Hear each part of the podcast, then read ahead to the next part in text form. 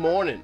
Welcome to the True Gospel Morning Show with your boy Eddie D right here on TikTok Live. We're with you Monday through Friday, 6 a.m. to 8 a.m. Eastern Standard Time. Certainly glad to be among you guys on this morning and certainly grateful that you guys started out Robert to spend a little bit of time with your boy as you're getting up on this feel good Friday morning. Got a jam packed show for you today. Uh, we're going to find uh, that there is a new scroll that was discovered over in the Middle East, and we're going to be talking about that just a little bit. We're also going to be talking about how to deal with reality when feeling like we're being gaslit. Got a, got a client that I want to um, kind of share some nuggets of wisdom with you guys about on that. We're also going to answer a question from the chat talking about, you know, whether or not God is actually female rather than male. Um, and then we got a feel good a story for you guys talking about sleep and how that snooze button might actually be a little bit better for you than you realize. Um, but we're going to start off with um, our morning musing talking about learning for the glory of God. And so we're going to start off with a word of prayer and then we're going to jump into our scripture from today. We're going to start in Colossians chapter 2 um, starting at verse number 1 in our in our morning musing for this morning. Heavenly Father, we come before you saying thank you for another blessed day in your presence. We're thankful that you thought it not robbery to give us this opportunity to worship you in spirit and truth. And Lord God, we're just so grateful that you've gotten us through another week in your name. Lord God, we're grateful for this Friday, grateful for every person that's coming on to the show right now, thankful for every like, every share, every commenter on today, Lord God, every follower that we're going to get on today, Lord God. We're just asking that we just be a blessing upon them in a mighty and powerful way. Lord God, we ask that every word that comes from my mouth, Lord, that it be all of you and none of me. Lord God, we're just thankful for your Son, Jesus Christ, that paved the way for us by dying on the cross and rising again, crediting his righteousness to us that we may be called the righteousness of God, may be called the image bearers of God, may be called delivered, set free, your child, your son, your daughter, a, um, uh, uh, um, uh, uh, uh, I can't get the word out of my mouth right now. Um, um, a, cho- chosen race, a royal priesthood, Lord God, uh, an heir of God, a joint heir with Christ. Lord God, we're just thankful that you call us saved, you call us redeemed, you call us loved, you call us beloved. Lord God, we're just grateful that Jesus Christ paved the way for us that we may be able to commune with you, to be able to sup with you, to be able to learn more about you, and to delight ourselves in you as we share the good news of the gospel of Jesus Christ with one another, that someone may be saved, someone may be delivered, may be healed, and may be edified. Lord God, we just lift this show up, up, up to you right now. In Jesus' name, amen. All right. So again, we're going to be t- we're going to continue our um, conversation today um, as we're talking about the spiritual disciplines for the Christian life. Um, I call them faith works, and so the series has been entitled Faith Works. But as I had um, as I showed you guys before, so I shall show you again. Everything that I'm pulling is coming out of this book called The Spiritual Disciplines for the Christian Life by Donald Whitney. One of the best books that you could ever read talking about the spiritual disciplines, talking about prayer, talking about fasting, talking about Bible intake, talking about um, you know, um, worship, uh, journaling, meditation, and what all these things, um, how we can utilize and maximize all these things to glorify God and to learn more about Him and to commune with Him um, and to glorify His name. And so, I'm ripping everything straight from this book. So I'm not some super heady, knowledgeable person, which is actually the point of today's topic because we're going to be talking about learning for the glory of God, learning to sharpen our discipline in Him.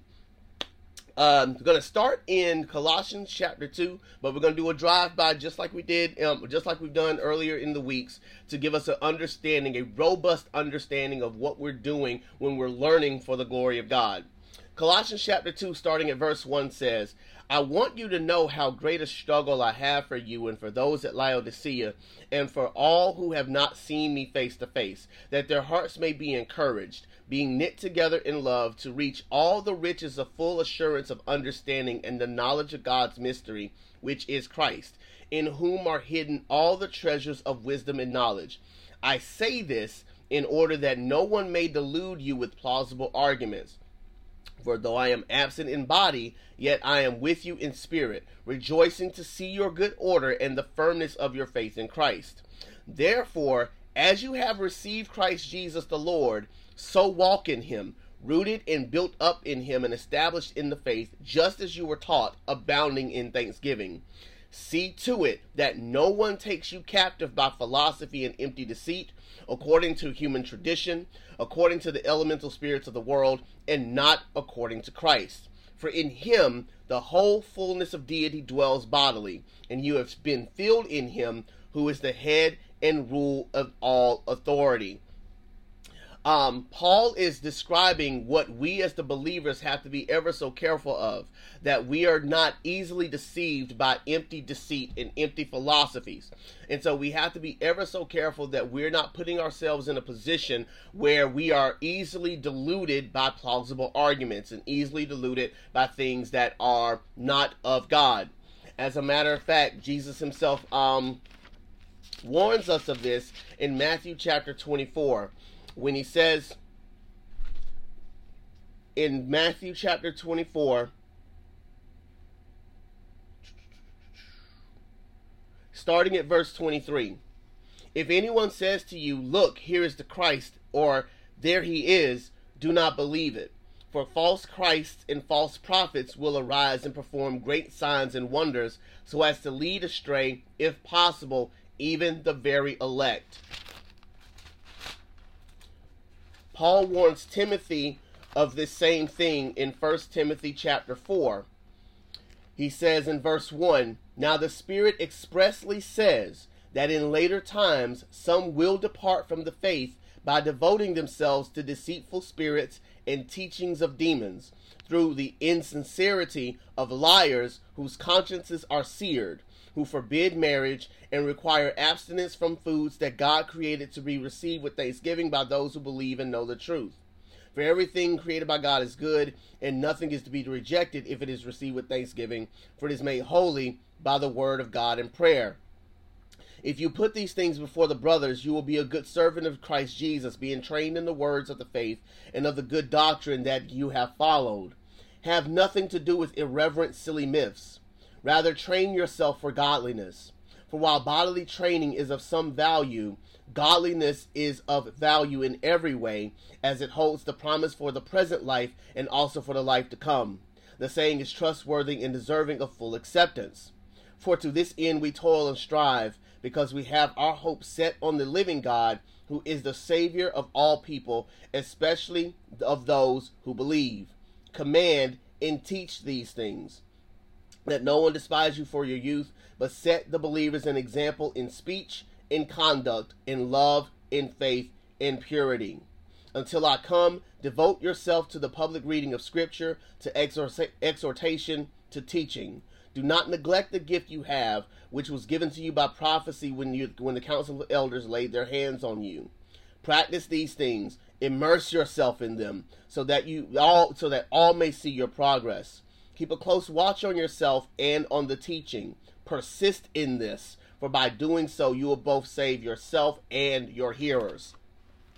Lastly, in Second Peter, he, um, second, um, Peter warns of false prophets and teachers. He says in verse number one of, of first of Second Peter chapter two, but false prophets arose among the people, just as there will be false teachers among you who will secretly bring in destructive heresies, even denying the master who bought them, bringing upon themselves swift destruction.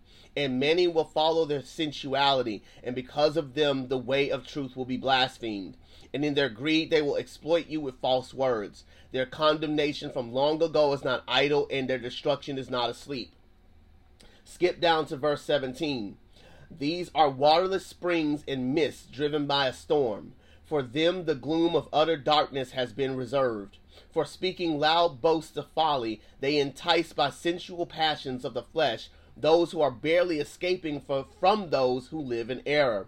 They promise them freedom, but they themselves are slaves of corruption. For whatever overcomes a person, a person, to that he is enslaved. For if after they have escaped the defilements of the world through the knowledge of our Lord and Savior Jesus Christ, they are again entangled in them and overcome. The last state has become worse for them than the first. For it would have been better for them to have never known the way of righteousness than after knowing it to turn back to the holy commandment, turn back from the holy commandment delivered to them. What the true proverb says has happened to them. The dog returns to its own vomit, and the sow, after washing herself, returns to wallow in the mire. There's one more place the Holy Spirit is leading me to in the book of Acts.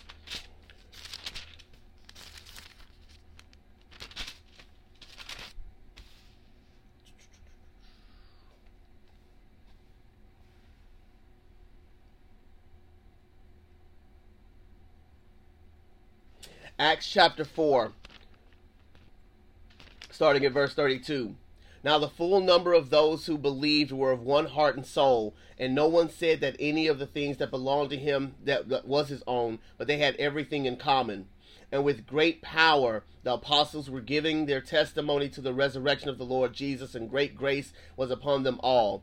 There was not a needy person among them.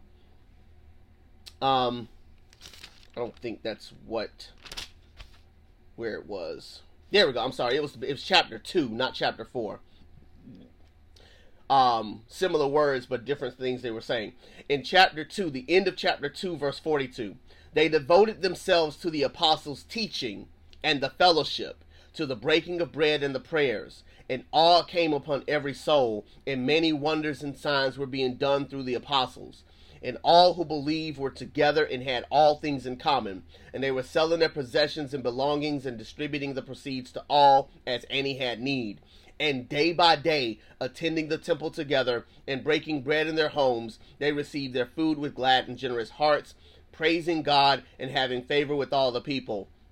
And the Lord added to the number day by day those who were being saved. So I'm saying all of this to um, to remind us as believers that it is so important that we devote ourselves to learning about our faith. I've said this before and again I ripped this straight from somebody else so this isn't mine this isn't mine this belongs to Tim Ross. But Tim Ross said that when a person is working for the US Treasury, they're trained they're they're they're part of their training um, before they become official in the um, in the U.S. Treasury is that they have to spend months looking at dollar bills. So they study one dollar bills, five dollar bills, ten dollar bills, twenty dollar bills, fifties, one hundreds, and whatever the denominations are. They spend months studying these bills. They know everything about these bills. They know how big they are, what they feel like, the texture that they're made, the texture that they feel. He remembers.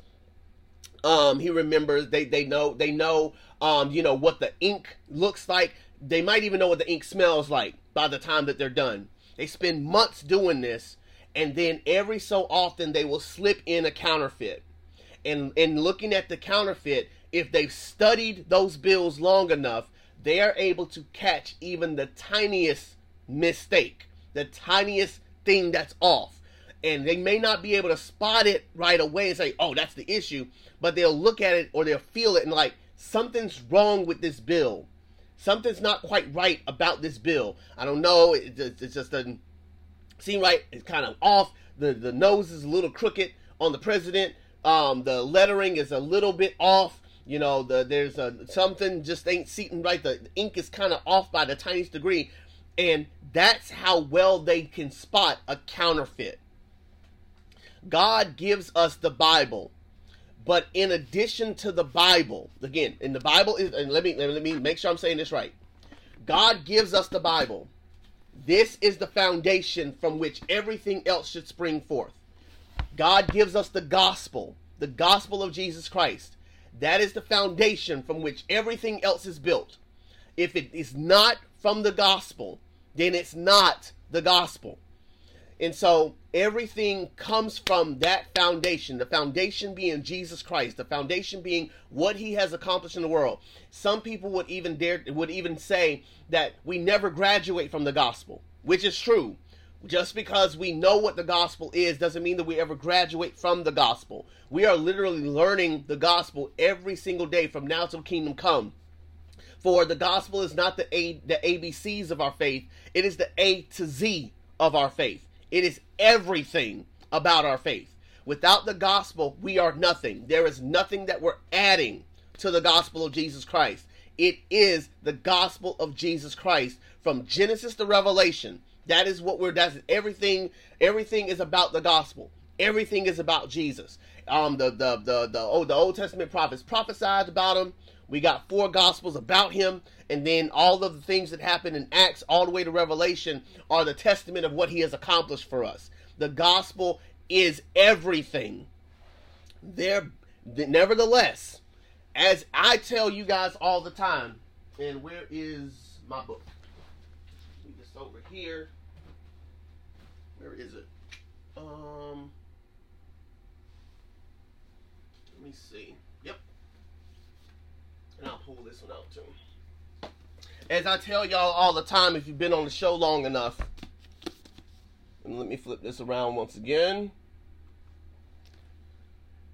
This is the book that told me what the gospel is.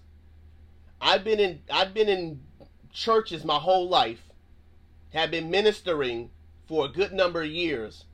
But in 2014, one random day, my wife and I went to Books a Million, saw this, and was like, oh, this is interesting. This is the book that finally taught me the gospel of Jesus Christ. And I thank God for people like Matt Chandler who thought it not robbery to write a book to teach people what the gospel is. Because had I never read that book, I may still not know what the gospel is to this day. Like it took that book to teach me what the gospel is. Oftentimes, we as believers feel as though the only place that we can learn from is this book or from our favorite preachers, like the ones that we sit up under. We feel like they're the only ones that can teach us something about the about God and about who He is. But God has given us such a wealth of knowledge dating all the way back to our ends, our, our, our Christian brothers and sister ancestors. You know, talking about Ignatius, talking about Saint Saint Augustine, talking about um um um I can't remember their names off the top of my head right now. I wish I should have put a list up. Um, but a lot of those boys that were born from AD 70 forward, we have such a wealth of knowledge from good gospel centered preachers, pastors, teachers, um, monks, um, you know, uh, theologians, the whole nine yards that desired for us to know more about God and have given us such a library of things that if you even look at my bookshelf, most, if not all, of those books are all gospel centered books. They're all gospel centered books. And as a result, we have a wealth of knowledge that helps us to be able to understand the things that we otherwise may never understand. Because again, unless we are unless we are, you know, studying, you know, on a regular basis, we we've run the risk of not knowing who who Christ really is, what he has accomplished for us, because it's very easy for someone to take this book and rip it apart and make us believe whatever they want us to believe and say just because it's in the Bible that it must be true. As I've told you guys plenty of times before, there are many people in the world who can tell us, you know, who will tell us, you know, certain things that we think we know that they think they know about God, but they themselves can be false prophets. Not only could they be false prophets, but they also uh, could have been taught by false prophets themselves. And so they're only mirroring what they are what they've been taught their whole lives. We have been given a treasure trove especially in uh, in 2023 we have such a treasure trove of knowledge of wisdom of understanding who God is what he's done for us what he's accomplished for us what this means for us we that we we are in a generation now where we by and large, we have no excuse at this point. Because as I'm about to go down the list, these are the ways that God has given us to be able to learn about Him. He's given us books, He's given us commentaries, He's given us audio books, He's given us podcasts, He's given us online ministries, you know, online worship services. Um, he's given us book clubs. He's given us groups on Facebook, Instagram, you know, Twitter or X, whatever you want to call it, you know, TikTok. You know, there are so many places now where you can get the true gospel of Jesus Christ taught to you from one from one degree of glory to the next. We are really in an age now where we have no excuse for not knowing who Jesus is. We have no excuse for not knowing who the who, who Christ is, who the, the what he has accomplished for us, what this means for us as being a part of God's creation, what God has what God is accomplishing through us. We literally have less of an excuse now than in any other generation. Because there's too much information and too much knowledge that is out there that um that that that that just that allows us to learn more about who he is. And the scriptures tell us paul tells us peter tells us james tells us um you know jesus himself tells us that we must study on a regular basis so that we are not easily deceived by people who are ripping these scriptures apart to justify false doctrines, to justify false ideas, to justify false teachings. We, the believers, have to be ever so careful that we don't get caught up in our flesh, and in being caught up in our flesh, are easily deluded by things that people are saying that make sense. Because again, just because it makes sense doesn't mean that it's godly. We walk more more often than not by faith, not by things that make sense. A lot of um a lot of our um, our atheists and a lot of our unbelievers, you know, they talk a lot about, you know, make it make sense. You know, where is God? Can you show me where He is? Do you have the ocular proof and all this other type of stuff? And we, we uh, our response is God said we walk by faith, not by sight. So I don't have, I don't have that. I don't have that insight. I don't have what you're looking for. You know, but, but and it's because the scriptures tell us like he he told us that it's better for those who have not seen and yet believe. He didn't tell us, you know, I mean, blessed are those who have seen, sure, but blessed are those who have not seen and yet believe. Like that's what Jesus himself said. And so if we're not careful though, we'll allow those plausible arguments to delude us into thinking that something that is a lie is actually true. And the truth about God is a lie. And so we have to be ever so mindful that we are studying, that we're learning as much as we can, as often as we can, about who God is and what He has accomplished for us. We, the believers in God, have been given such a treasure trove of insight, a treasure trove of information, a treasure trove of wisdom from some really good gospel centered folk. We got some really good, really good, you know, helps, really good books, really good insights, the whole nine yards. And those things have been given to us as a way to learn more about God. Again, the learning is not so that we can one up people.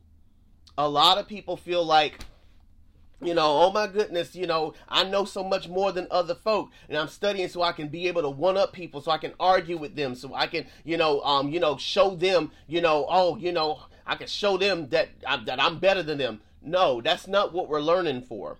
We're learning so that we can stay abreast to what is true. Because the less that we study, the more the much more the much the much more easily the a, a plausible argument can seep in. Again, we have to be ever so careful that we can spot a counterfeit. A lot of us, a lot of us have a tendency a tendency to see a counterfeit and think that it's true. I mean, if you just look through the comment section right now, there's plethora of counterfeits that are rolling through right now.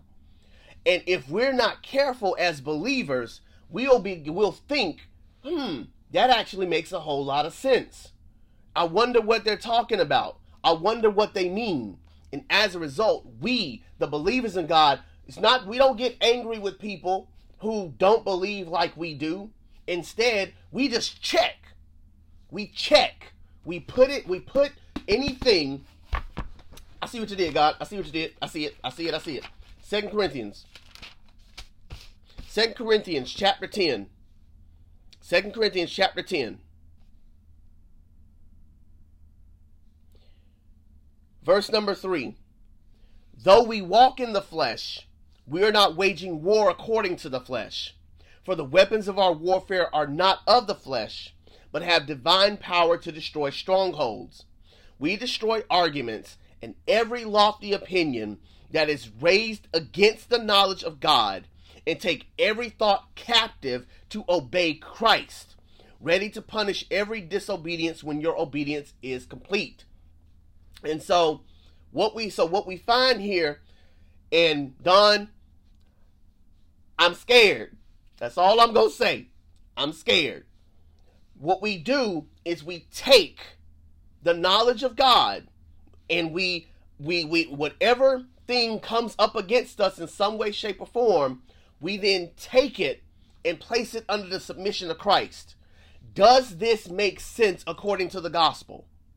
according to what God is doing in this world, what He's trying to accomplish through the finished work of Christ, what He is setting out to do as as far as you know the new heavens and the new earth when it's ushered in, is what this person is saying to me.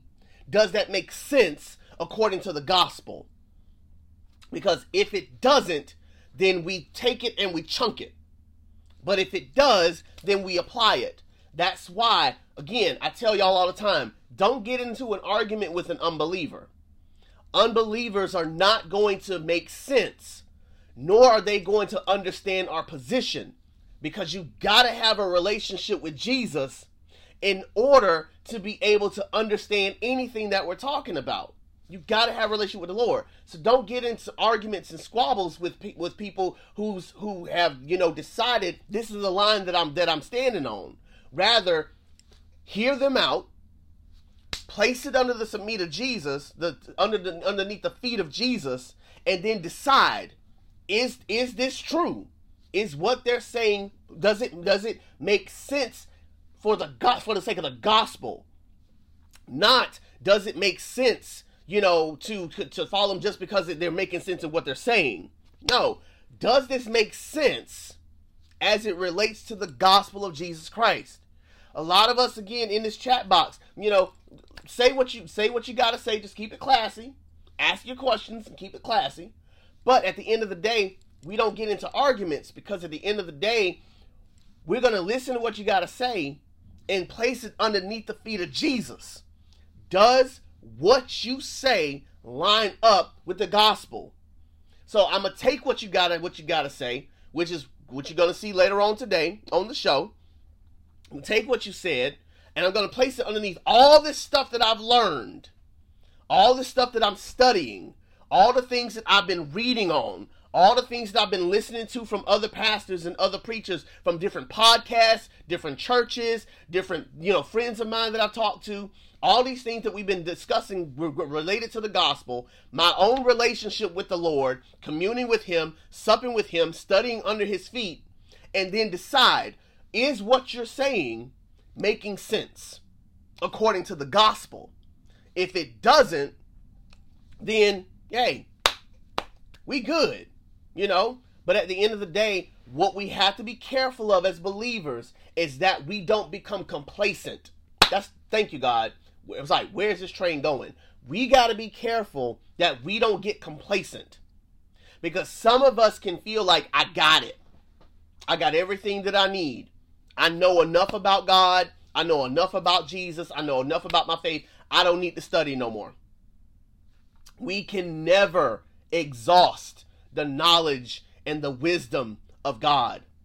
Every day we can learn just a little bit more about who Jesus is and what he has accomplished. We all need reminders of who he is and what he's accomplished.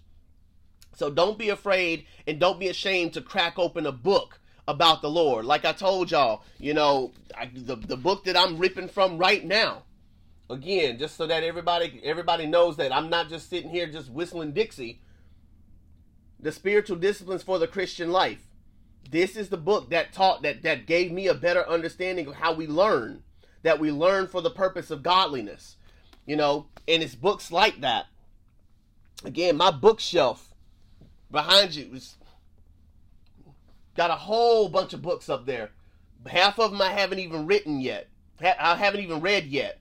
You know, and all these different books, you know, are different facets of the gospel of Jesus Christ. Some of them talking about, you know, you know, the different gods that we got to look out for. Some of us teaching us how to have a better prayer life. Some of them teaching us how to walk as a Christian. Some of them teaching us how to, you know, figure out how to um how to you know love our brothers and sisters some of us teaching us how to you know how to live better and how to do better how to you know um you know how to how to be a better you know church member and everything else in between how to know how to hear from the holy spirit like all of those things are things that godly men and women have written and some of them devoted their whole lives studying so that they can tell us you know what God has shown them, and then we take what they've learned, and then we apply, and then we apply the gospel to it.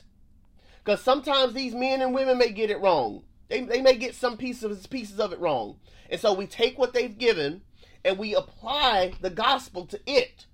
Does this make sense to the gospel of Jesus Christ? And as such, we're able to then walk in lockstep with Jesus Christ one day at a time one moment at a time, growing from one degree of glory to the next. And so, again, I tell anyone, you know, if you are struggling to understand what the gospel is and what the gospel does, I recommend these three books to anybody. And I'm going to flip to my camera one more good time so that you guys are able to see. And actually, I'm going to give you all four of them once again. So if you're if you're here and paying attention, these are the four books that I that I recommend to anybody, and I'm gonna tell you why I recommend them. This first book is called The Explicit Gospel. This book is exactly what it says it is. It actually walks you through what the gospel of Jesus Christ is, straight up. It just it just from front to back. This is the gospel of Jesus Christ And written by one of the best authors and one of the best pastors I've ever come across in my time. A shorter version of that book is What is the Gospel by Greg Gilbert. Very thin book called What is the Gospel by Greg Gilbert. If you want a shorter version of what the gospel is. The second book, or the third book rather, is Recovering Redemption by Matt Chandler once again. If if the explicit gospel is what the gospel is, recovering redemption is what the gospel does. This shows us how once we are saved from um, from our sins, how God then goes through the process of sanctification. This book is basically like the the the the the the the, the the wife to the husband of the explicit gospel. So if you get these two books, sandwich them side by side, then you can you can believe that you will have a robust understanding of what the gospel is today. Lastly, lastly, the spiritual disciplines for the Christian life. Greg Gilbert. Greg Gilbert. The um, final book is the spiritual disciplines for the Christian life. This actually walks us through what prayer is, what fasting is, what reading the Bible is is supposed to do for us. Prayer, worship, um, evangelism, um, uh, lifelong learning, like what we're talking about right now today. Um, shoot, what else does it talk about? Evangel, serving, stewardship, silence and solitude, journaling, learning, perseverance. All these things. It teaches us not just what they are, but why we do them and gives you practical applications on how to do them. So again, I say all that to say all these are all of these are gospel centered. All and so you can trust that these are books that you can rely on. And these books will enhance the relationship that you have with God in so much that because it's gospel centered, it will allow you to be able to walk in lockstep with Christ just a little bit closer. So, again, don't be intimidated to go read something. Don't be intimidated and, and don't let people tell you, oh, all you need is the Bible. That's true, but I thank God for somebody who can break the Bible down and give it to me simple. And that's what these books do. That's what podcasts do. That's what preachers and pastors do. That's what, you know, people who write blogs, that's what they do. They break this stuff down so we can understand it and unpack it. For at the end of the day, if we don't have an understanding of anything, you we can read this Bible from Genesis to Revelation, but if they don't if they're not telling us anything, what's the point? You feel me? Like it, what what's the point if if we don't understand it? And so again, I say all that to say, yes, the Bible is the foundation. It is the living, breathed, spirit driven, spirit led word of God. But thanks be to and thanks be to God that we got some people who studied the same breed breed stuff and has given us the ability to be able to understand and unpack what it is that we're supposed to know about our living Savior. And so I say all that to submit to us today as the body of the body of Christ. Don't be intimidated to go pick up a book. Don't be intimidated to go check something out. Don't be intimidated to go listen to a podcast. Don't be intimidated to, you know, to come in, you know, um, to come to a podcast like mine, to come to a show like mine and listen to what we have to say. Because at the end of the day, we have the ability and the opportunity to be able to submit ourselves to Jesus, submit ourselves to the feet of Jesus, and in doing so, give ourselves the ability to be able to to walk out our faith and to have such a robust knowledge of the Lord that only enhances and increases our faith in Him. Again, it's not about trying to learn a whole bunch of stuff so that we can say that we're better than anybody else, but it's about us giving, being given an opportunity to learn more about who God is, and in learning more about who God is, learning more about who we are in Him, and how we can walk lockstep in, um, walk in lockstep with Him so that we are able to then have a relationship with Jesus Christ in such a way to where the Holy Spirit is empowering us to do what he has called us to do until such a time when he comes back to get us on that great day. And so again, I submit to us today, go buy a book. Go listen to a podcast. Go listen to other pastors. Get outside of your echo chamber as a matter of fact, get outside of your echo chamber. I'm glad. I'm thank you, Holy Holy Ghost. Get outside of your echo chamber and read something. Listen to something.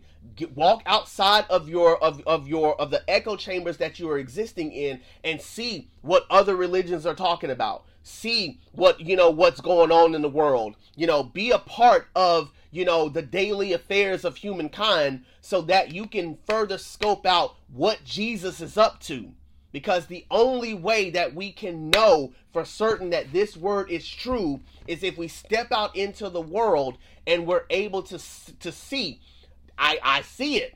I see Jesus in this.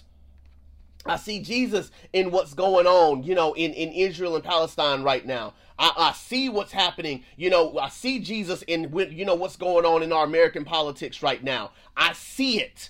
And I can see it because I have a better understanding of who Christ is and what he has accomplished for us. And as a result, can have a better understanding and unpack what it is that I'm supposed to know and how I can be a part of the solution and not the problem and what I need to be praying for. Like, I understand now. You know, I see what Jesus was saying when he said in Matthew chapter 24, this is the beginning of birth pains.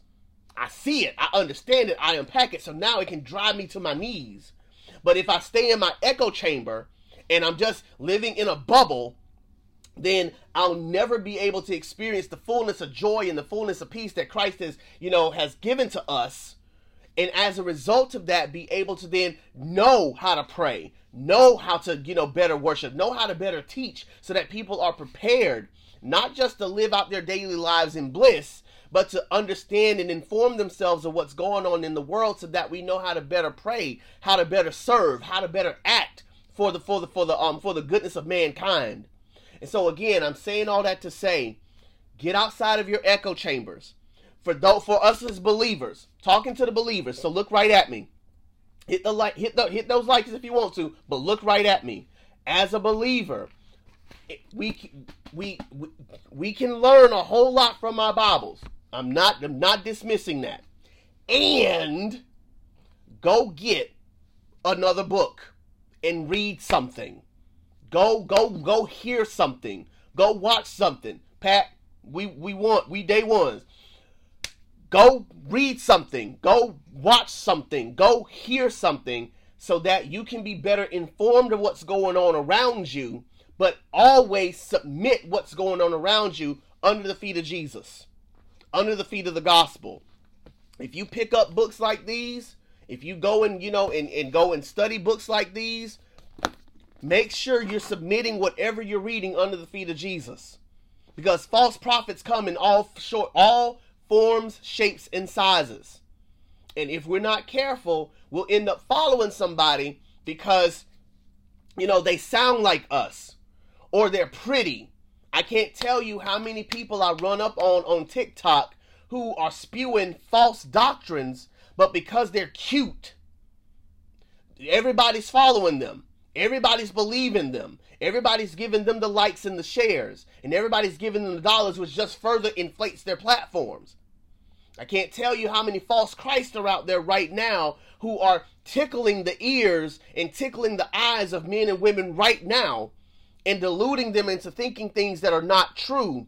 But because it's enticing to the flesh, they're being deluded by people who are twisting scripture to to to to fill their pockets. They claim they're doing it just because they want to, but let's call a spade a spade. They're trying to build a platform and they'll use whatever it takes to build it, including taking the very word of God and twisting it in such a way. And if we're not careful and don't submit that stuff under the feet of Jesus, we may fall right, we might fall headfirst into it. And before you know it, you find yourself following a whole different doctrine of Christ that is not a doctrine of Christ. I see what you did, God. I see what you did. With this, I'm going to wrap up. Galatians chapter 1, verse number 6. I'm astonished that you are so quickly deserting him who called you in, gra- in the grace of Christ and are turning to a different gospel. Not that there is another one, but there are some of you, some who trouble you and want to distort the gospel of Christ. But even if we or an angel from heaven should preach to you a gospel contrary to the one preached to you, let him be accursed. As we have said before, now I say again if anyone is preaching to you a gospel contrary to the one you received, let him be accursed. But how will we know if they're preaching a different gospel if we don't know the gospel ourselves. So again, we got to know what the gospel is. But we got to know what the gospel is not so that we can be heady. The knowledge of the gospel is a spirit transformation. As he translates the heart of stone into a heart of flesh and gives us his spirit. So again, knowing the knowing the gospel is not so that we can one up people. Knowing the gospel is so that we can delight in the Lord and share our delight in the Lord with others in such a way to where we are giving them who Christ is, who God is from a heart of love. That we are informing ourselves and allowing people to tell us what they know and submitting it under the feet of Jesus for the sake of godliness, not for the sake of comeuppance.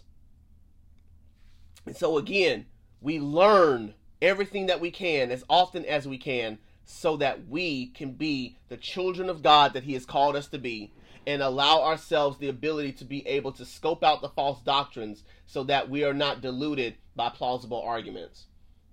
And so, again, I submit that to us today that as the believers in God, we ensure that we are learning everything that we can from one degree of glory to the next so that we are transformed from one degree of glory to the next, that God may be glorified in everything that we say and do. You're watching the True Gospel Morning Show with your boy Eddie D right here on TikTok Live. We're with you Monday through Friday, 6 a.m. to 8 a.m. Eastern Standard Time. We're certainly thankful for the 1,300 likes that we have received today. Thank you for every like. Thank you for every comment. Thank you for every follow. Thank you for every share. If you have missed any part of this message or would like to hear any of our past episodes, go to Spotify and Apple Podcasts right now and subscribe to the True Gospel Morning Show, the podcast, and you can catch all of our episodes from inception to now right there at your leisure. We thank you so much. We'll be right back with you in just a moment.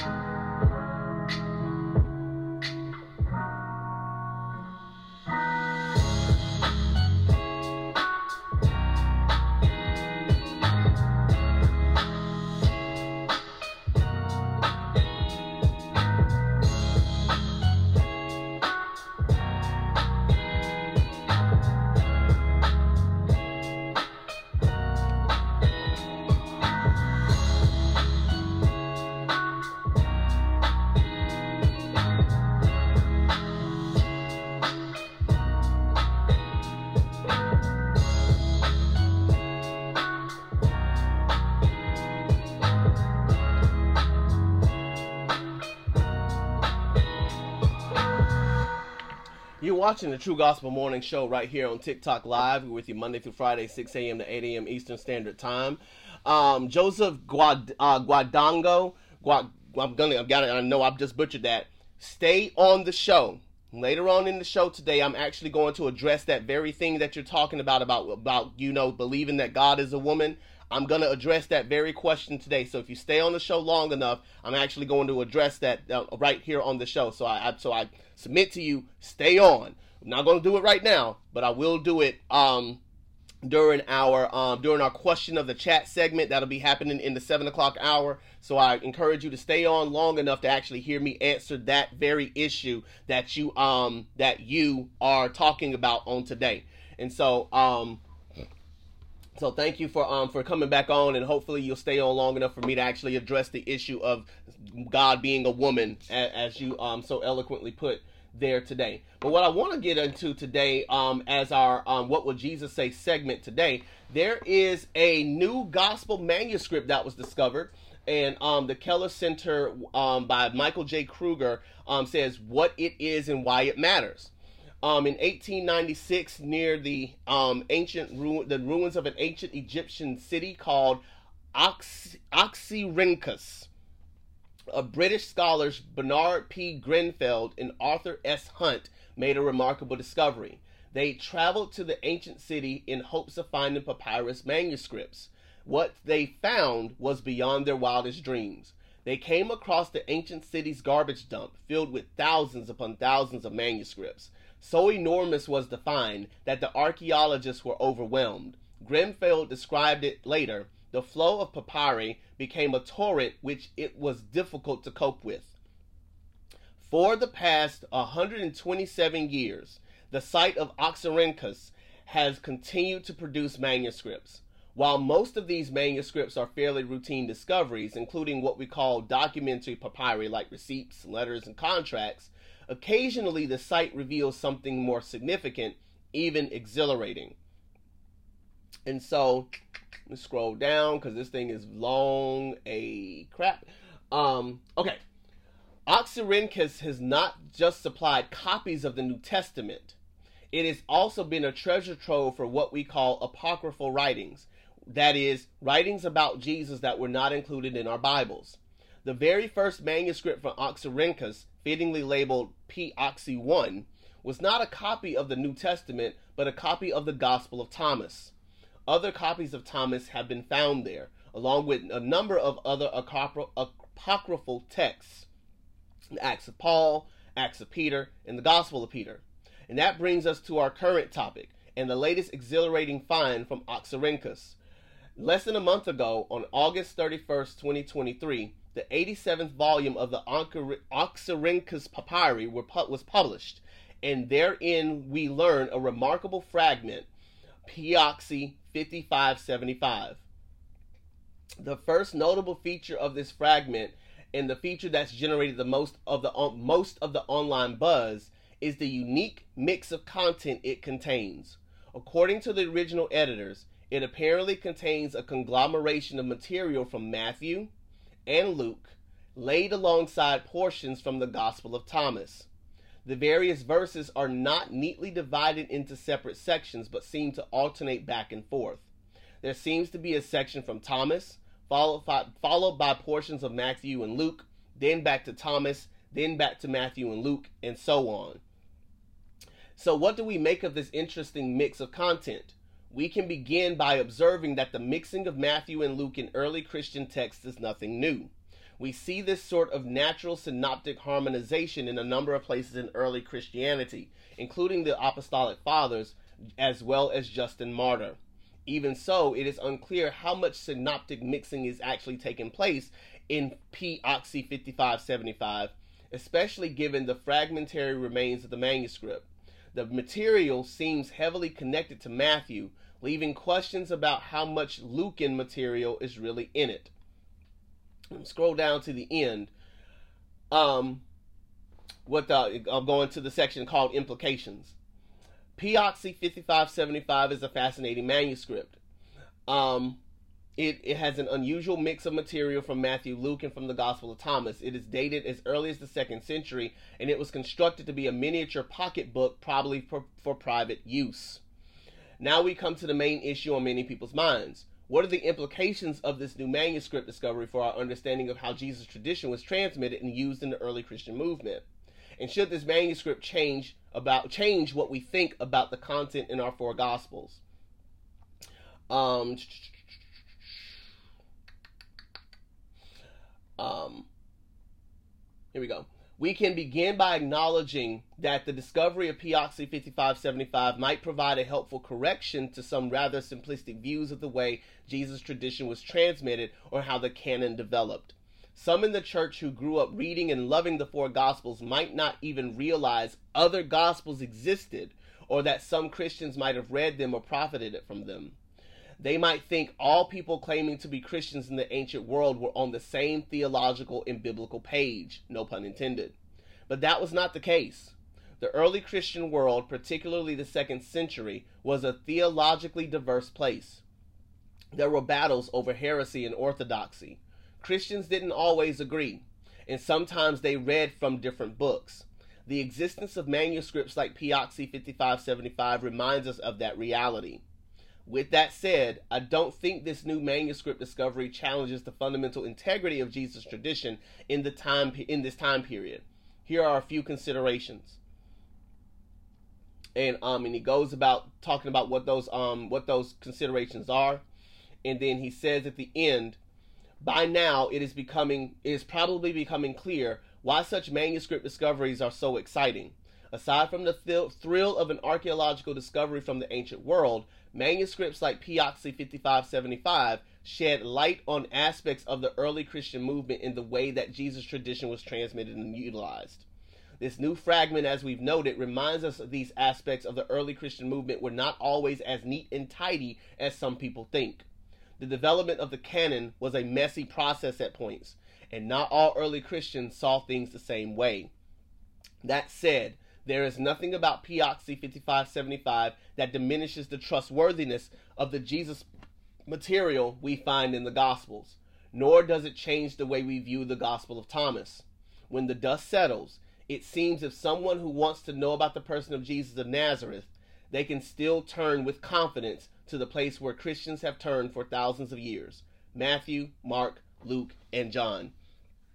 And so I love um, I love stuff like this um, because as you as I tell people all the time, in the same thing I'm telling you guys today, you have to know your church history, or it would be good for you to know your church history.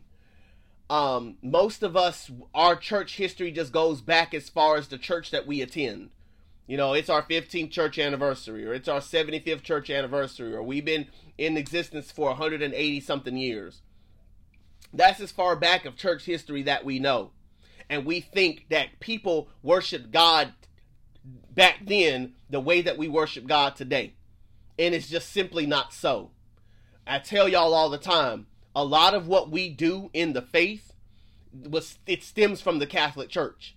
And you can find that out simply by reading up on your church history, how things developed to where they are today. And so, in saying that, you know, in saying that um, our challenge as believers is to know our history well enough to recognize key points in our history so that when again people are coming with plausible arguments we don't we're not trying to argue them down but rather we're trying to give people a better understanding of how our faith developed. How our faith developed. We got to remember that you know our book our our bible is 66 books 66 different texts that were put together in a way that gives us a robust understanding from beginning to end of who Jesus is, the character and nature of God. And so these books were inspired by the Holy Spirit, and the Holy Spirit inspired these men after months and months of discussion, years and years of you know debates and, and theological you know conversations and, and arguments determining these are the books that will lead people the best to Christ.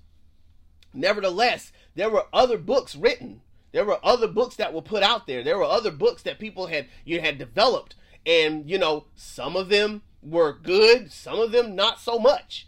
And as they decided which books are they going to follow, these are the ones that they decided upon. And so again, you know, we, we got to know that. We got to know that because again, you have people you have people who think that the Bible, the way that it's constructed today, was the way that it was constructed. Um, it's the way that um um is the way that it's always been. The chapters themselves that we see in our Bibles today, they were not a part of the original text. The verses that we see today were not a part of the original text. That's the problem that we find ourselves running into. Like we think that our Bibles that they were constructed exactly the way that we see them today, but they weren't. They weren't read as as verses the way that we read them today, which is part of why we see a lot of heresies in in our in today's time more so than we do than we may have in the past because people again can rip the scripture and say, well, according to this book, this chapter, this verse, this must be true because it's God's word. And it's like, dude, you're ripping it from context. You're ripping it from context. Like, no, that's not how it works. That's not that's not how it goes down. And so again, we have to be ever so careful and ever so mindful that we as the believers that we know our church history. This thing that they found is P P oxy um P oxy 5575 is a is fascinating. Like it's that it's really cool to know you still got some text out here, you know, and so it's very cool to see that. But again, you have some people who will feel as though you know because they're ha- because they have this now all of a sudden it gives us the proof that we need that God doesn't exist. It's like, dude, that thing been out there. The Gospel of Thomas has been out there. Like that's nothing new. You know, the in the fact that they mix those things up, we don't know what those things were mixed up for. Can I use my imagination for a bit? I would be of the mindset that, you know, this person who who put this thing together and then threw it in the landfill or whatever, you know, he was trying to line up the Gospel of Thomas with the Gospels of Matthew and Luke. Or was trying to line up the Gospels of Matthew and Luke to the Gospel of Thomas and be like, see, right here, that don't make sense because according to this, this is what happened here. And so how you how are we making this line up? That don't make sense that this was here and that was there. And so we had again a lot of intermingling of text prior to the canon being constructed. Because again, this was but this was put together back in the second century. And so again, you know, what we again discover is that you have some you have you have people that were trying to figure this thing out. And they were getting their manuscripts from this place and that place in an attempt to know more about the Lord, know more about Christ and what He's accomplished for us, and all those sort of things. And so again, we, we as we grow in the knowledge and the wisdom of God, we can also know about our church history, know more about who God is and what He has accomplished for us on the cross. And um, and as we un- and as we unpack our church history, we have a better understanding of what we see when things like this happen. Because again, you're gonna have some people who are gonna see this, see a story like this, and be like, "Oh, see, this why I don't follow God now because y'all had this whole thing going on and all these little other mixings, and so how can you trust that your stuff is reliable?" And it's like, dude, that's one scroll. That's one scroll. You're so you gonna discount all the other scrolls? You gonna discount all the other things that have been discovered? all the other texts that they found. That's not the only thing they found in that landfill, in that particular landfill. And so you talk, so you're just to discount everybody else's landfills, everybody else's, you know, discoveries, and how everything's lined up, and how the Jewish rabbis have come to this Bible and be like, dude, that, that what y'all do, this this lines up. I went to the original scrolls; those things line up. Like, so again, we'll we'll take the one thing. There's my proof. Discount all the other 99 and say that's my one that's my proof and build our whole monument off of that so again it just gives us as the believers an opportunity to be informed about something that has happened and in being informed we are then able to um to have a better um a better position to be able to t- to talk to um to talk to people about the things that we know about the Lord and Savior Jesus Christ in our church history. You're watching the True Gospel Morning Show with your boy Eddie D right here on TikTok Live. We're with you Monday through Friday, 6 a.m. to 8 a.m. Eastern Standard Time. Certainly thank y'all for the 3,600 likes that we've received thus far. Keep those likes coming. I appreciate y'all so, so much. Um, thank you for every like, every comment, every follow, every share. If you have missed any part of this message, you can go to Spotify and Apple Podcasts right now and subscribe to the True Gospel Morning Show, the podcast, and listen to all of our episodes from inception to now. We thank you so much, and we'll be right back with you in just a moment.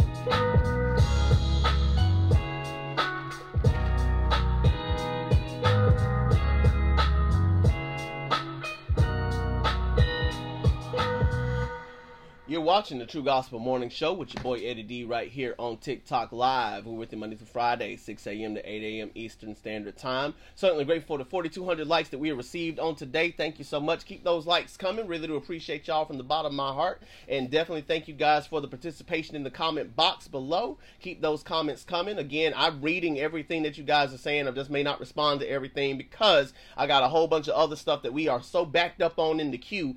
Um, and so just keep those comments coming. And I promise if you do have a legitimate question that you have for the True Gospel Morning Show, your question will be written down, and on a later episode, we shall talk about whatever it is that's on your mind. Um, and so definitely keep those comments coming and know that I'm reading everything you guys are saying. I'm just not going to respond to it because if I do, then I'm going to lose my train of thought and then the show's going to be derailed.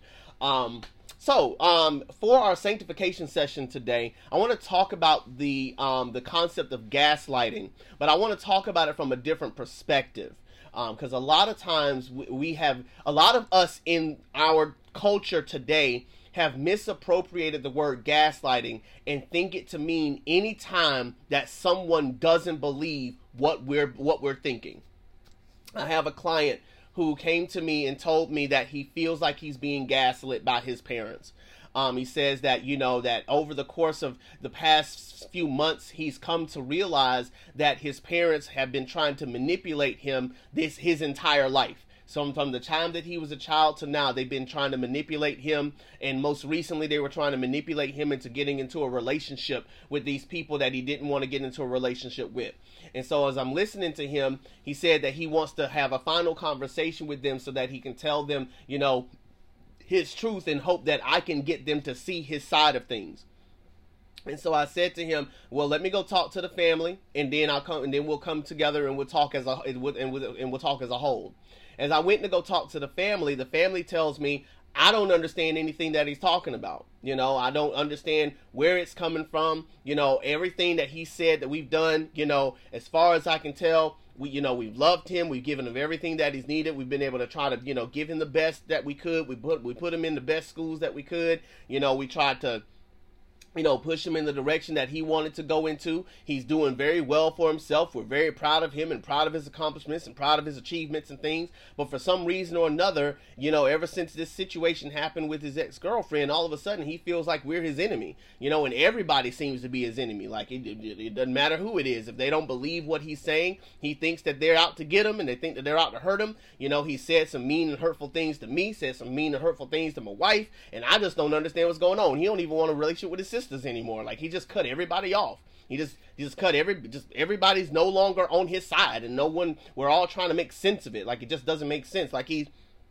thinks so badly that we're against him that you know we were listening to some music one day you know while he was at the house and he felt like you know that we were trying to a lot that we were you know trying to purposefully make him upset because it was the same music that his ex-girlfriend liked. And it's like i mean i like that music too you know tay tay ain't just for your ex-girlfriend. I like some tay tay too you know? So it's like you know if i want to listen to tay tay dog it i'm gonna listen to some tay tay. So i don't understand what's going on. Like you know why you feel like you gotta um why you feel like you gotta um you know have, a an exclusion you know right on on Taylor Swift just because you know I like it too. And so again like I don't understand why you so upset.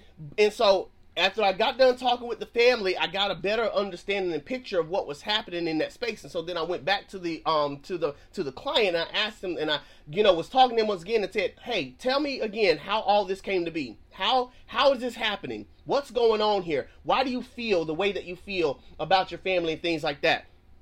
and he gave me the same story over again how he felt like he they were gaslighting him trying to make him feel like the things that he knew happened didn't happen and things like that and I asked him a question. I said, How did you come up with that? Where did you construct that? And he said, From months of therapy. And that's that that was the key for me.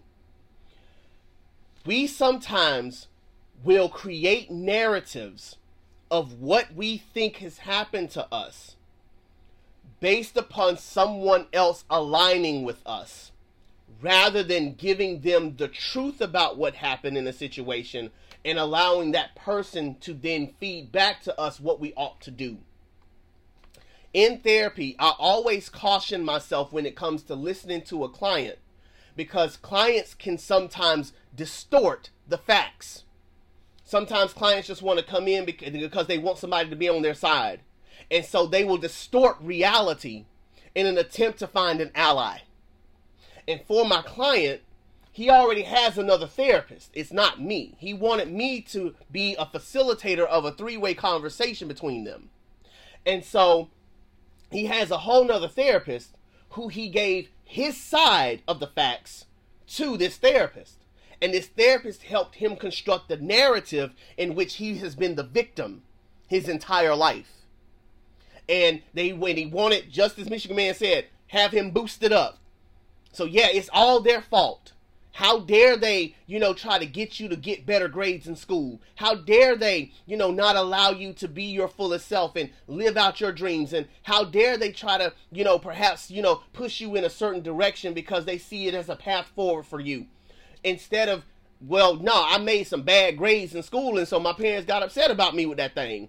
And it felt like they felt like I wasn't going anywhere, so they offered going into the military as a way to try to you know, move me forward in the life in having a, having a decent life, you know, and all these different things, you know, that it was all a matter of perspective. In the therapy room, again, I always have to be careful when people are giving me a perspective because I can only do my job based upon what they're telling me. I can only give them what they're giving back to what they're. I can only give back to them what they're giving back, what they're giving to me. So I always have to do my due diligence to ask the, the right questions to make sure are we existing in reality or are you existing in your perception?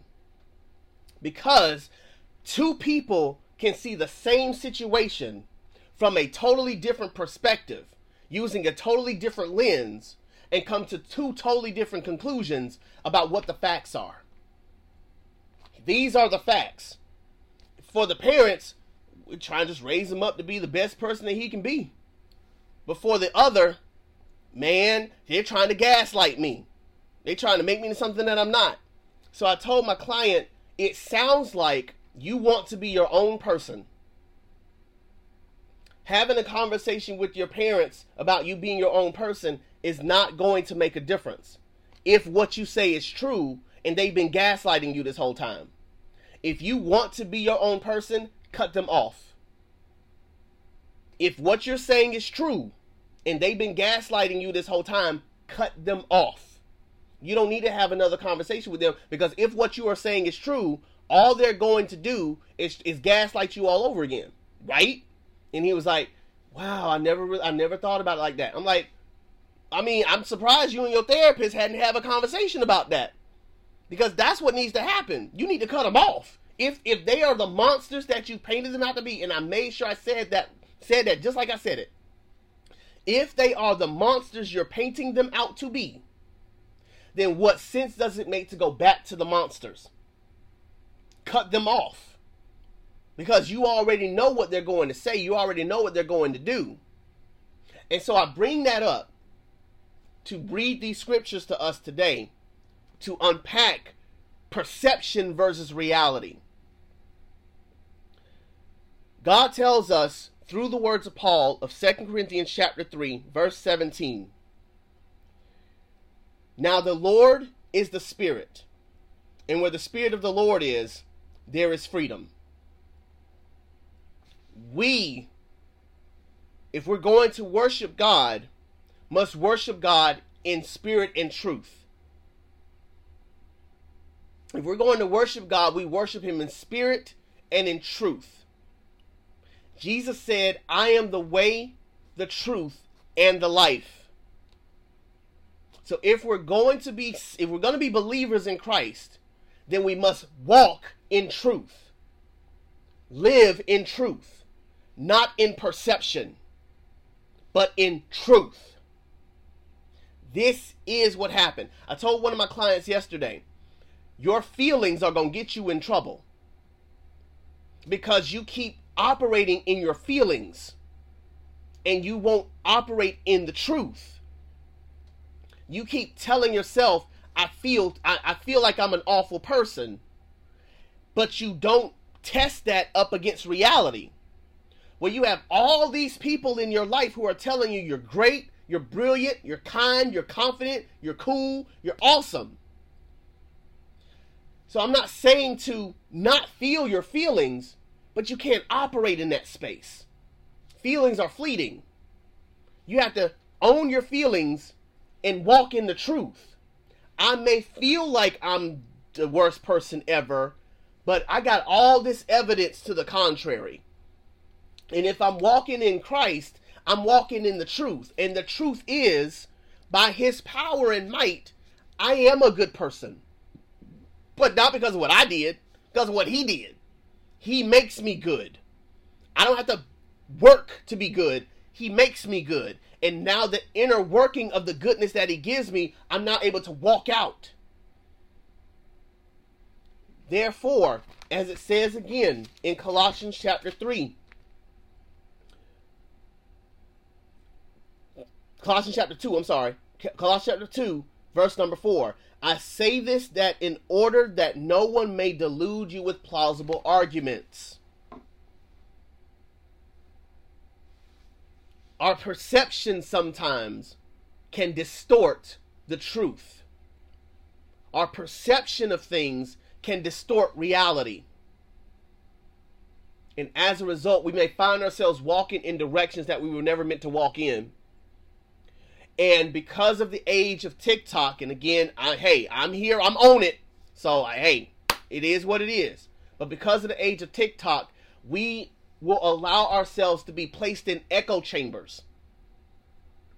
And so, if I'm listening to 20 people talk about gaslighting, nine times out of 10, I'm going to feel gaslit. Because now I'm caring about the spirit of gaslighting so that if no if no one believes what I'm saying, then oh my goodness, I'm being gaslit. Just like that person on TikTok said. When gaslighting is much more than just not being believed. It's so much more than that. Sometimes we can feel like everybody's gaslighting just because what we're saying, they ain't falling for that. But because we can manufacture a perception and then believe the perception to be reality, we can walk in such a way to where we're exchanging the truth about God for a lie and worshiping creation rather than creator. We put the blinders on and we live by the blinders. I tell you this all uh, so many times, and it's going to apply in our next segment. Unless you have a relationship with the Lord, you're not going to understand the things of God. Unless you have a relationship with Jesus Christ and have the scales removed from your eyes, the perceptions of our minds taken from us, and allowed to walk in reality, you are not going to understand the things of God, and you will not un- and you will not be able to walk in truth. You'll only be able to walk in perception. And sometimes our perception can get us in a world of hurt. Look through the comments today. You see so many people's perceptions of God. And God is, is saying to everybody, dude, you don't know me. You think you know me, but you don't know me at all. And it's because of a perception that has been placed on their eyes, which is why we pray. God, remove the scales from their eyes. God, give them a heart of flesh. Take out the heart of stone that it may beat the, the beat the heart the heartbeat of God may rest in them. That you pour your spirit into them so that they can see, they can taste and see how good you are. I feel for this guy that I saw because he has allowed himself to be placed in an echo chamber that makes him think that his family wants nothing to do with him and have been gaslighting him since he was two, since he was three years old. Like, dude, ain't nobody gaslighting you at no two or three. But I can't tell him that at this point because he's so deluded and he, his own therapist has helped him to be deluded. Not by the therapist's own fault, but because he brought him a distorted view, brought the therapist a distorted view of the facts. And in giving him that, they constructed a narrative that said, Your parents have been gaslighting you this whole time. And so now he is going to cut off very good people in his life so that he can be his own person. Doesn't that sound like the prodigal son? I want to do what I want to do. So I'm cutting myself off. Give me what's mine. I'm cutting myself off. I'm going to go be my own person. All right, buddy. You got it. We, as the believers of God, got to be ever so careful that we're not in echo chambers. Echo chambers where we're being deluded into not walking in truth.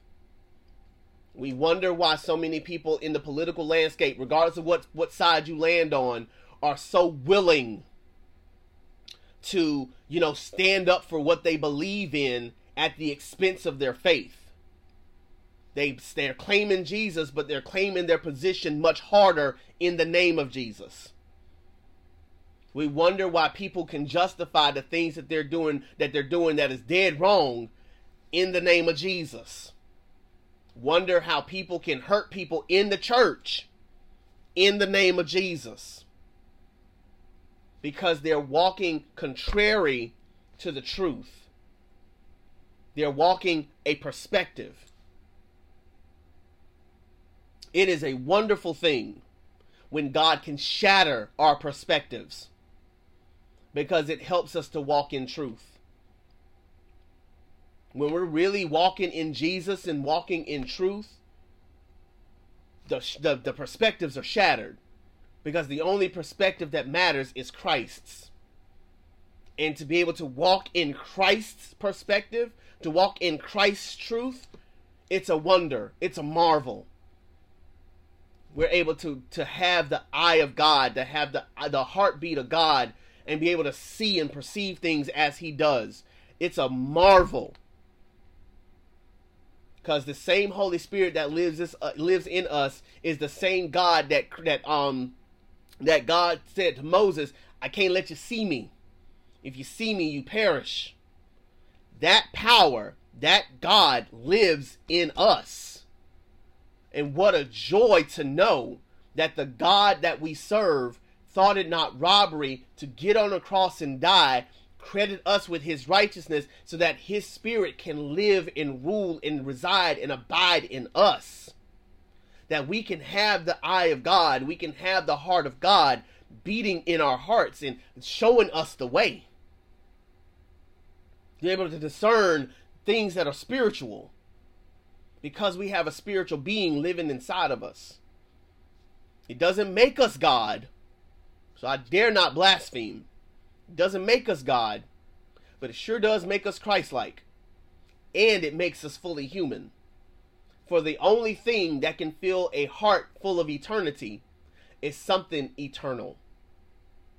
And thanks be to God that God thought it not robbery to be both just and the justifier and filling us with his spirit so that we can be the children of God that he destined us to be. You're watching the True Gospel Morning Show with your boy Eddie D right here on TikTok Live with you Monday through Friday, 6 a.m. to 8 a.m. Eastern Standard Time. Certainly thankful for the 4,900 likes that we've received on today. Go ahead and keep those likes coming. I appreciate y'all so, so much for every like, every comment, every follow, every share. If you've missed any part of this message, you can go right now to Spotify and Apple Podcasts and, li- and listen to the True Gospel Morning Show, the podcast, at your leisure. You can catch up on all the episodes. You can replay your favorite episodes, um, and it's all there for you, uh, 100% free. We thank you guys so much for all that you're doing for the show, and we'll be right back in just a moment.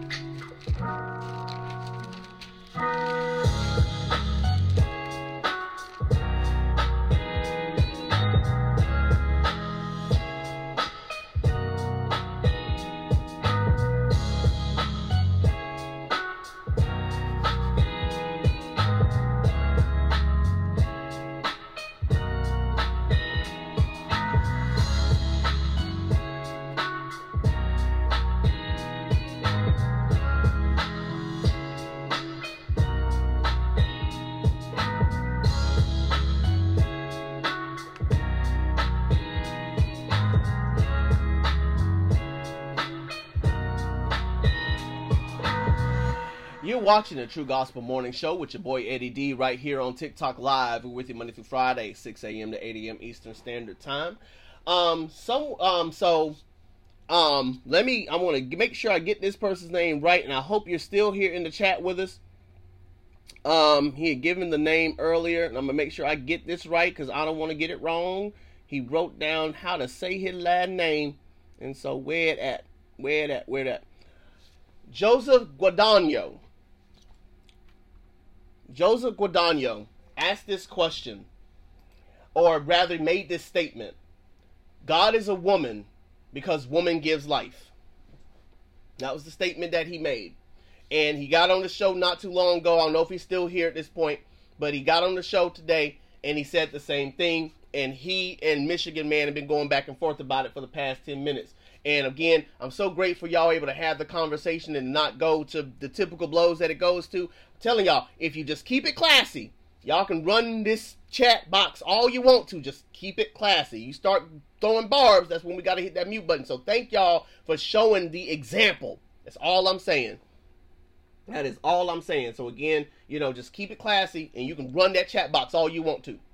So, but to answer the so to, I'm going to answer that question to or rather what I answered the statement um, that he made today, and I'm going to start by um, Pastor Eric Mason, um, who had this to say about um, pronouns um, being appropriated in the faith.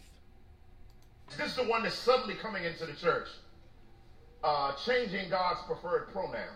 It's funny, and we're not knocking nobody. I say this in love. You want your pronoun, but because you want to make it. Now we know God theologically is non-corporeal. Are y'all tracking with me? Meaning he has no body. He has no body. And he doesn't have a gender. However, biblically his preferred pronoun is he, him. Right?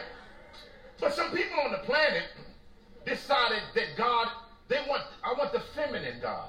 Morning, So Asha. they're calling him she. I want to talk to you. So I want to talk to you soon. who do you think you are to demand that God change the express way that He wants to reveal Himself? Now, why am I saying this? Not to beat up on a certain community, but when you begin to compromise pieces of God's truth, it is the entryway into apostasy.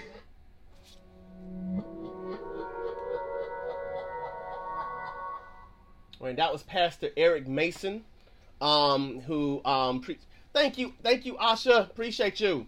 Um, um, that was Pastor Eric Mason, um, who um, brought that up on um, during one of his sermons, um, that sermon called Anchored. Um, all right, so, but f- let me put my disclaimer out there. If y'all been on the show long enough, you know what my disclaimer is. Unless you have a relationship with the Lord, what I'm about to say to you is not going to make sense. Say it again. Unless you have a relationship with the Lord, what I'm about to say to you is not going to make sense. And for proof of that, we go to 1 Corinthians chapter 2, where it says, verse number 9, as it is written, what no eye has seen, nor ear heard, nor the heart of man imagined, what God has prepared for those who love him. These things God has revealed to us through the Spirit. For the Spirit searches everything, even the depths of God. For who knows a person's thoughts, except the spirit of that person which is in him? So no one, also no one comprehends the thoughts of God except the Spirit of God. Now we have not received the Spirit of the world, but the Spirit who is from God, that we may understand the things freely given by God. And we impart this in words not taught by human wisdom, but taught by the Spirit, interpreting spiritual truths to those who are spiritual.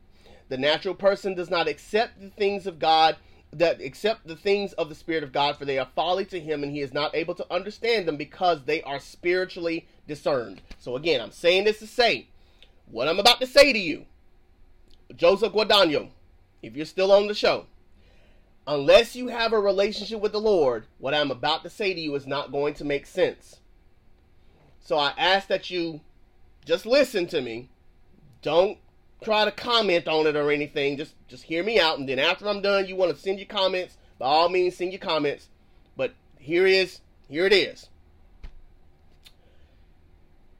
We, the believers in God, believe that and believe in everything that has been written in this Bible, and we believe it because we believe that this is the inspired word of God by the Holy Spirit despite the fact that it was written by 33 other people in the 66 different books and all across the whole whole spans of time, we believe that the Holy Spirit was the orchestrator of all things.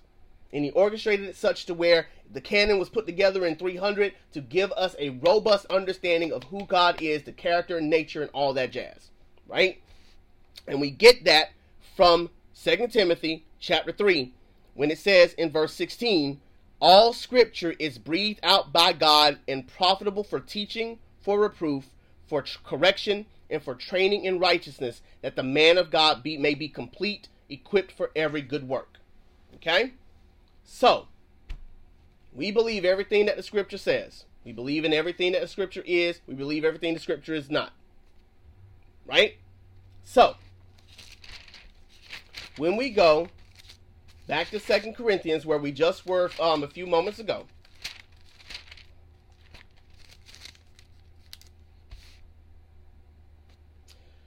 Scripture says, Second Corinthians chapter 3, verse 17, the Lord is spirit. The Lord is spirit. So, the Lord is not a gender. And he's not a gender because he's not human. He created us as humans, gave us a sexuality, and gave us a gender. But God is spirit. He's neither male nor female. But he's also not an it.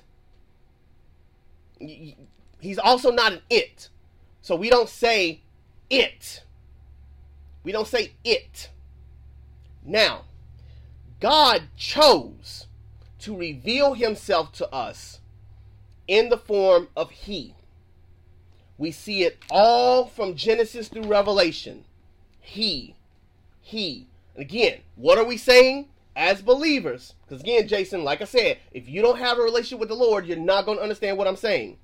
All scripture is breathed through the Holy Spirit, which means that if he's being addressed as he throughout these scriptures, we are making the assumption based on what we see and based on what we know about the Bible itself that this is what God prefers. So I am not in a space to tell God how I should address him. I cannot be in a position to tell God, well, God, I don't care how you want to be addressed. I'm going to address you the way that I want to address you. I don't care how you want, how you, uh, how you prefer to be addressed. I'm going to address you the way that I want to address you. That's, that puts us in God's seat. All throughout scripture, we see he, him, his, himself Jesus called his father him, he, his, himself. And if Jesus addressed God that way, I and my father are one, who are we to tell God, God, you're not my father, you're my mother? God, you're not he, you're she. Jesus himself addressed God the, the again and again go to Philippians, go into Philippians chapter two. I see what you're doing, God. Philippians chapter 2, verse 5. Have this mind among yourselves, which is yours in Christ Jesus, who, though he was in the form of God, did not count equality with God a thing to be grasped but emptied himself by taking the form of a servant and being in the born in the likeness of men and being found in human form he humbled himself by becoming obedient to the point of death even death on a cross so if jesus himself who is equal with god God the Son, because again, they're the Holy Trinity, three in one. God the Father, God the Son, God the Holy Spirit, they're all equal, three in one if Jesus himself humbled himself and called his person he's equal to Father, he, him, himself, who the heck are we to tell God how to address him? Almost cussed. Who the F do we think we are? to think that we have any ability to tell God how we should address him. Again, that's why I say you got to have a walk with God in order to understand this. Because if you ain't got a walk with Him, you're going to call Him whatever you want to call Him anyway. You're not following Him. You're not worshiping Him. You're not seeking after Him in the first place.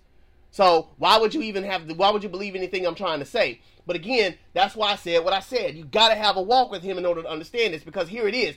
I am in no position to tell God how to be addressed. I'm in no position I'm in I am a human being. I am not the creator of the universe. So I don't have a I don't have a I, I my righteousness before God is but a filthy rag before the God before the God of all creation. I have no position, no right to tell God who he is. And as Cat Armor is trying to trying to trying to warp, listen, I don't follow Marvel. I'm not worshiping Marvel. I don't bow down to the gods of Marvel. I bow down to the God Almighty of the scriptures. My God does not take on many forms. He is spirit. And those that worship him worship in spirit and truth.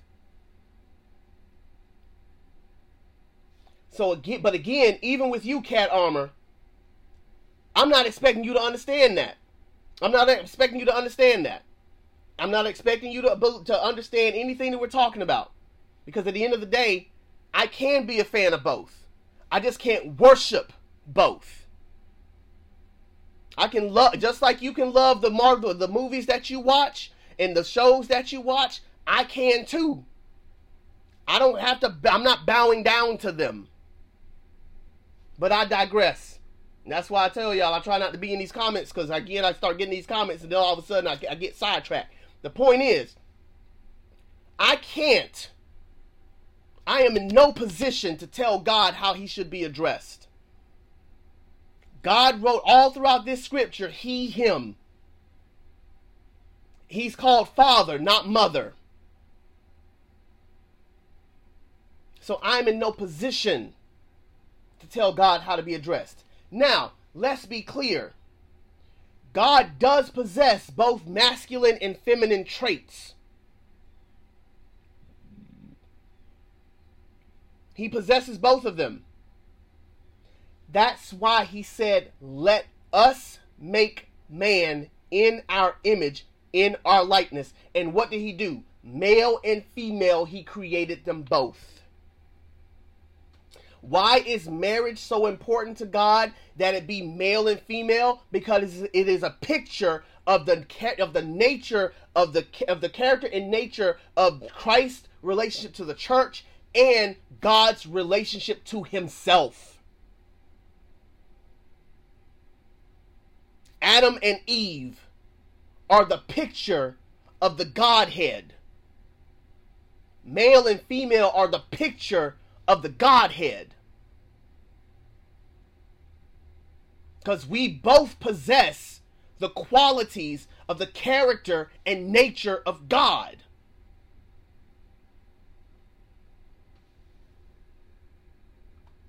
And so, we, the believers in God, we have to be ever so careful that we not fall for the hype this whole idea of God is a woman because God because woman births.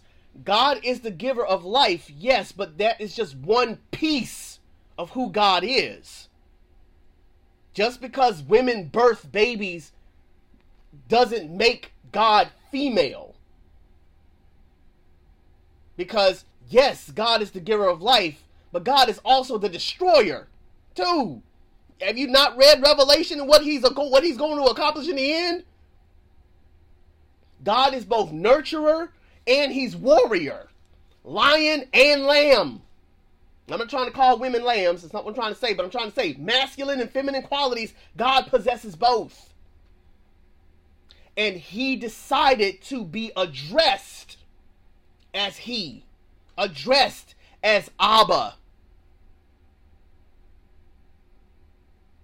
Now, again, it's not to say that men, you know, because again, we got love and wrath, you know, as Michigan man is saying. It's not to say that men are wrath and women are love. That's not what we're trying to say.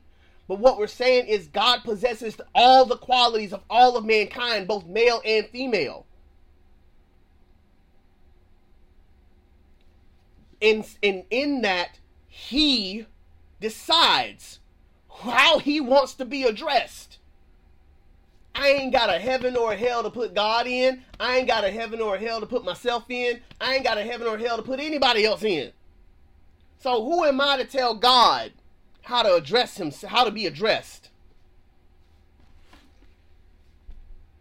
I cannot say that I believe in Jesus and I believe in his word and I believe in everything that he said in these scrolls and then have the audacity to say, but I'm going to address you as a female because you are the giver of life.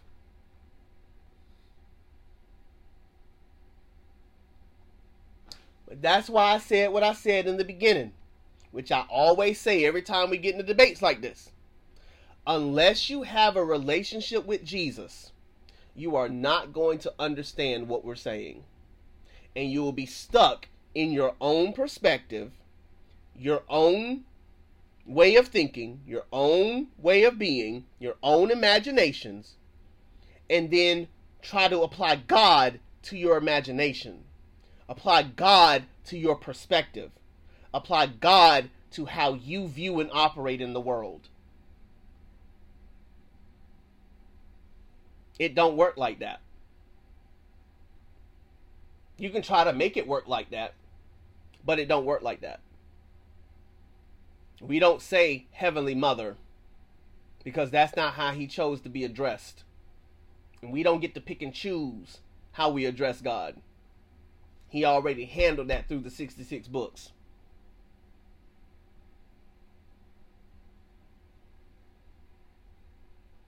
Yes, God is the giver of life.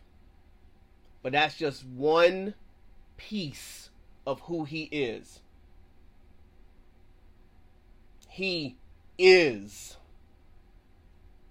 I am.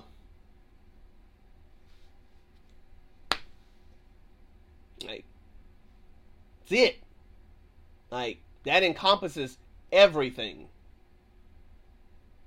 So how dare we try to put God in a box that he did he himself didn't put himself in?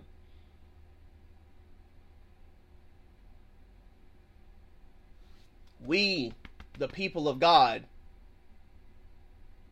we the cre- creation. I ain't even gonna say the people of God, all the creation. How dare we try to put ourselves in God's seat? I'm gonna put it like this, and I don't mind saying it. Have you died for anybody lately? Have you gotten on a cross and died for the sins of the world lately? Have you sacrificed your life for the sins of the world lately? Have you descended into hell lately? Have you beat up hell in your recent memory? Have you risen from the grave lately? Has God given you the name above every name? That at your name, every knee shall bow and every tongue shall confess that you are Lord? Have you credited your righteousness to us that we might have entry into the kingdom? And Lady P, you better say that. Come on now. Come on now. Is man not the giver of life because man gives seed for life? I mean, you better you better preach. But again, here it is. Like, have you ha, ha, have you have you died for our sins late? Because if you have, holla at your boy and let me know. Because maybe I'm following the wrong Jesus. Have you gotten up out that grave? Have you declared that all power in heaven and earth belongs to you? Have you declared that it is finished? Have you declared that, that if you be lifted up, you would draw all men to you?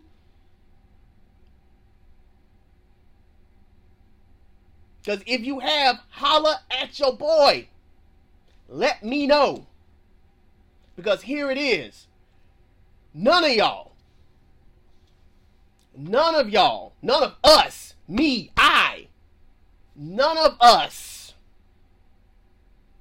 can say that I deserve to be in the seat of judgment and tell God who to be. Only Jesus, oh my gosh, only Jesus has that right. And look at what he did. He humbled himself. Only Jesus has the right. And he humbled himself. And if the God of the universe, the second in the Godhead, could humble himself before the Almighty God, how dare we, as his creation, tell God how we going to address him?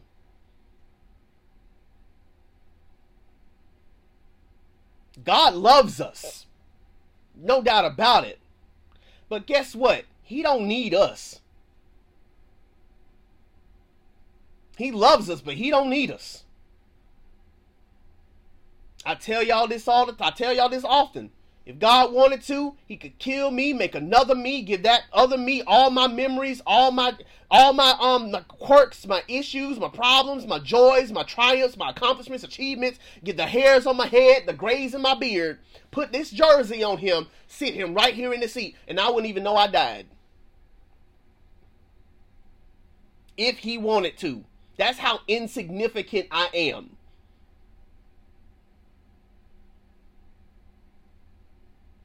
So, how dare any of us have the audacity, the unmitigated gall to tell God, I'm going to address you as she because I want to. You are a woman to me. Boy, if you don't get out of here.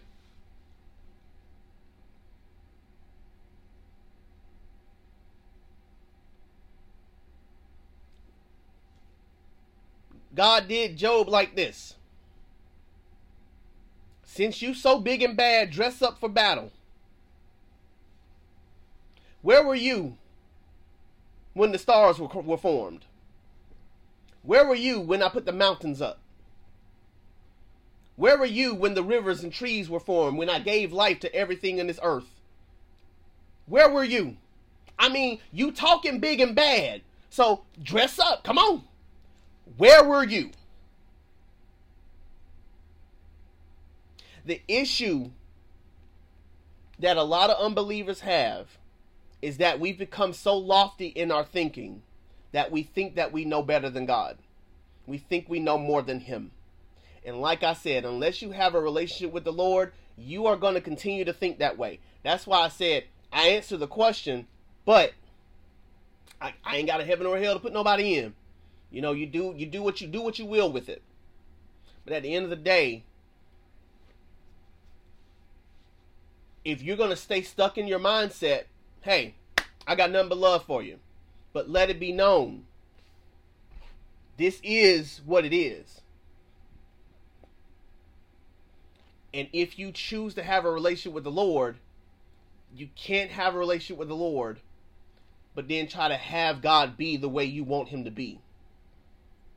You got to accept him all or nothing.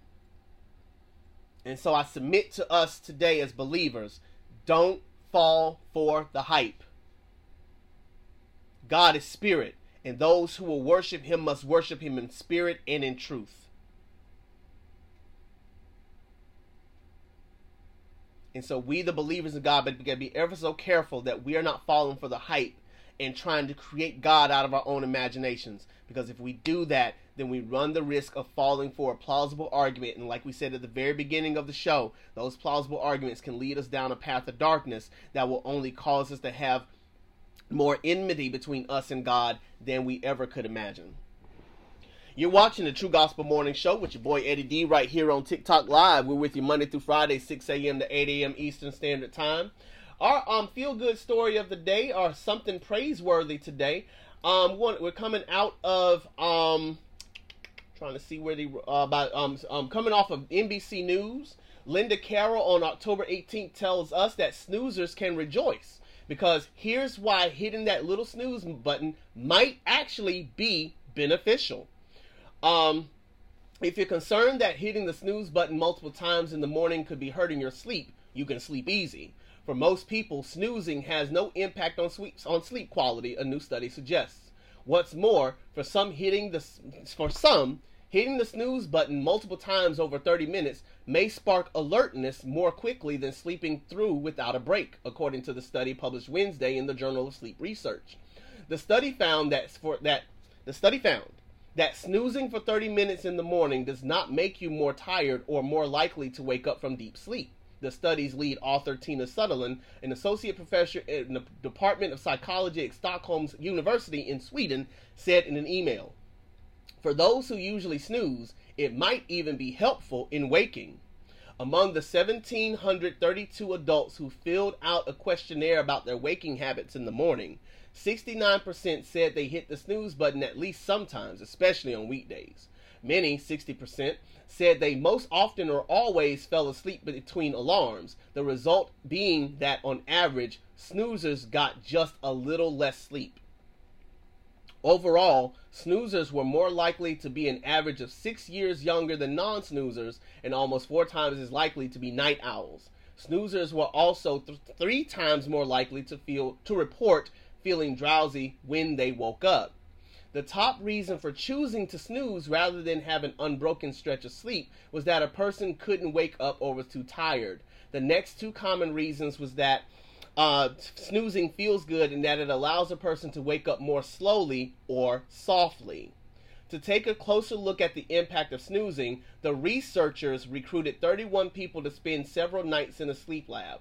All of the people included in this part of the study said they hit the snooze button several times in the morning at least two or more days a week. The participants' average age was about 27, and none had any sleep disorders such as insomnia. On two different nights, um, well, let me let me scroll down because I'm running out of time. When snoozing, as opposed to when having to wake up right away, I would say that they came to alertness quicker, even though there was no difference in how sleepy or alert they felt subjectively, Sundelin said. It is possible that snoozing is preferable to some because it spreads out the process of waking, said Marie Pierre Saint Onge, the director of the Center of Excellence for Sleep and Circadian Research at Columbia University's Vagelos College of Physicians and Surgeons in New York City. Quote, People who snooze for 30 minutes are actually falling back to sleep between alarms, said St. Onge, who wasn't involved in the new research. Not a deep sleep, but a light sleep, so that when they had to wake up at the end of 30 minutes, they were not being yanked out of a deeper sleep, a, deeper stage of sleep. They might have felt this was a more gentle awakening. The people in the second study were also confirmed snoozers, St. Onge said, adding that it might be interesting to run the same experiment with people who usually, usually, who typically choose not to snooze. It's not surprising that snoozing is more common among young people because we already know their sleep cycles are shifted later in teens and young adults, Mal, Mal Malow said, adding that it might be snoozers that to stop snoozing, it may be that snoozers stop snoozing as they get older. So, saying all that to say, if you are a snoozer, congratulations. We just found some good reason to keep on snoozing. Um, because it allows us to have a gentle awakening, which I never realized that that was what I wanted to do. But now that I know that that's what I want to do, dog, that's probably what I'm going to do from now on. I am gently awakening from my slumber rather than having a hard wake up and so, oh, listen, listen, Nicole. Oh, it's over with. It's over with. like, I should have never read this. I told you this is good news. This is what we do. So now that we know what we're doing, oh, we're going to do it every morning. Like, it's over with. Like, it's over. Foregone conclusion. What do you mean? And so this is, I, this is great news for me. This is something very praiseworthy. Thank you, God, for the people at the sleep center who decided they wanted to figure out if snoozing was beneficial. Because now that we know that snoozing is beneficial, dadgum, I'm going to snooze. It's going to be my way of gently awakening myself and being more alert to be on this morning show with you guys from 6 a.m. to 8 a.m. Eastern Standard Time. I'm already wired as it is, but now I know I'm going to be wired AF because I get to snooze now and I have a benefit for snoozing. so I'm very grateful and I'm going to, go oh, I'm going to milk this. I'm gonna milk this till the cows come home. They should have never put this out there because I am going to use it liberally. Thank you guys so so much for being a part of the morning show this um this week. I want to thank all of my people who have who have been on the show, um, being a part of the my, my day ones. I thank y'all so so much for being a part of this show. I thank you for the five thousand likes that we got today. Thank y'all so much for every comment, every like, every share. Thank you so much for um, for being a part of everything that we've done all this week. I really do pray and hope that you have a wonderful weekend. Let us continue to pray for our people in Palestine and Israel as they're going through what they're going through. Let's pray for a peaceful resolution to that whole situation. And let us pray for those who have lost lives and those who are being deeply affected um, here and abroad um, with the situation. I love y'all so, so much. Have a wonderful rest of your week and weekend. Come back here Monday morning for the True Gospel Morning Show right here on TikTok Live. And as always, if you can't see the good, be the good. I love you guys. Peace out, homies.